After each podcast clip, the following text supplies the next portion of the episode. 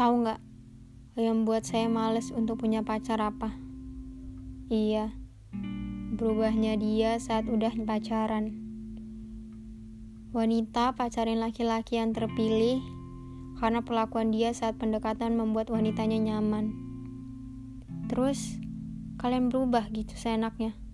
Seolah-olah berpikir, ah sudahlah, gak usah berjuang lagi, toh udah dapet juga. Seakan kalian menang dalam kejuaraan olimpiade, padahal dalam kejuaraan olimpiade itu masih banyak babak untuk benar-benar mendapat juara umum. Wanita berawal dari tidak nyaman dengan kalian. Wanita juga bisa berakhir dengan tidak nyaman pada kalian. Kamu harusnya tahu, hati saya terlalu rapuh dan retak ketika setiap orang yang masuk seperti penjahat yang mengincar hati, kemudian dia tusukkan dengan pisau yang tajam. Kamu tahu akibatnya apa? Overthinking yang berlebihan seakan takut ditinggal di saat saya merasa nyaman.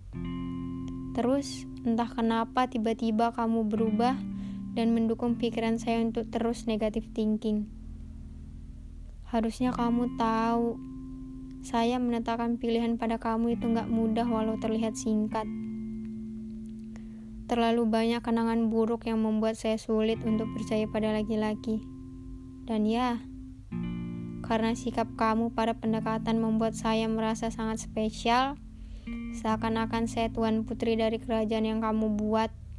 Dengan pertimbangan yang sulit, seolah-olah sedang memilih dua arah jalan yang saya pun gak tahu ujungnya kemana. Kemudian saya memilih satu jalan, dan itu mempercayakan kamu untuk menjaga hati saya biar gak dihancurkan sama orang yang lain. Tapi tahu gak plot twistnya apa? Ternyata kamu yang menusukkan pisau tajam di hati saya dengan bermain aman, dan saya pun gak nyangka kamu bisa kayak gitu. Lagi-lagi dan lagi, saya harus menjahit robekan itu dengan rasa kesakitan. Sakit sekali rasanya.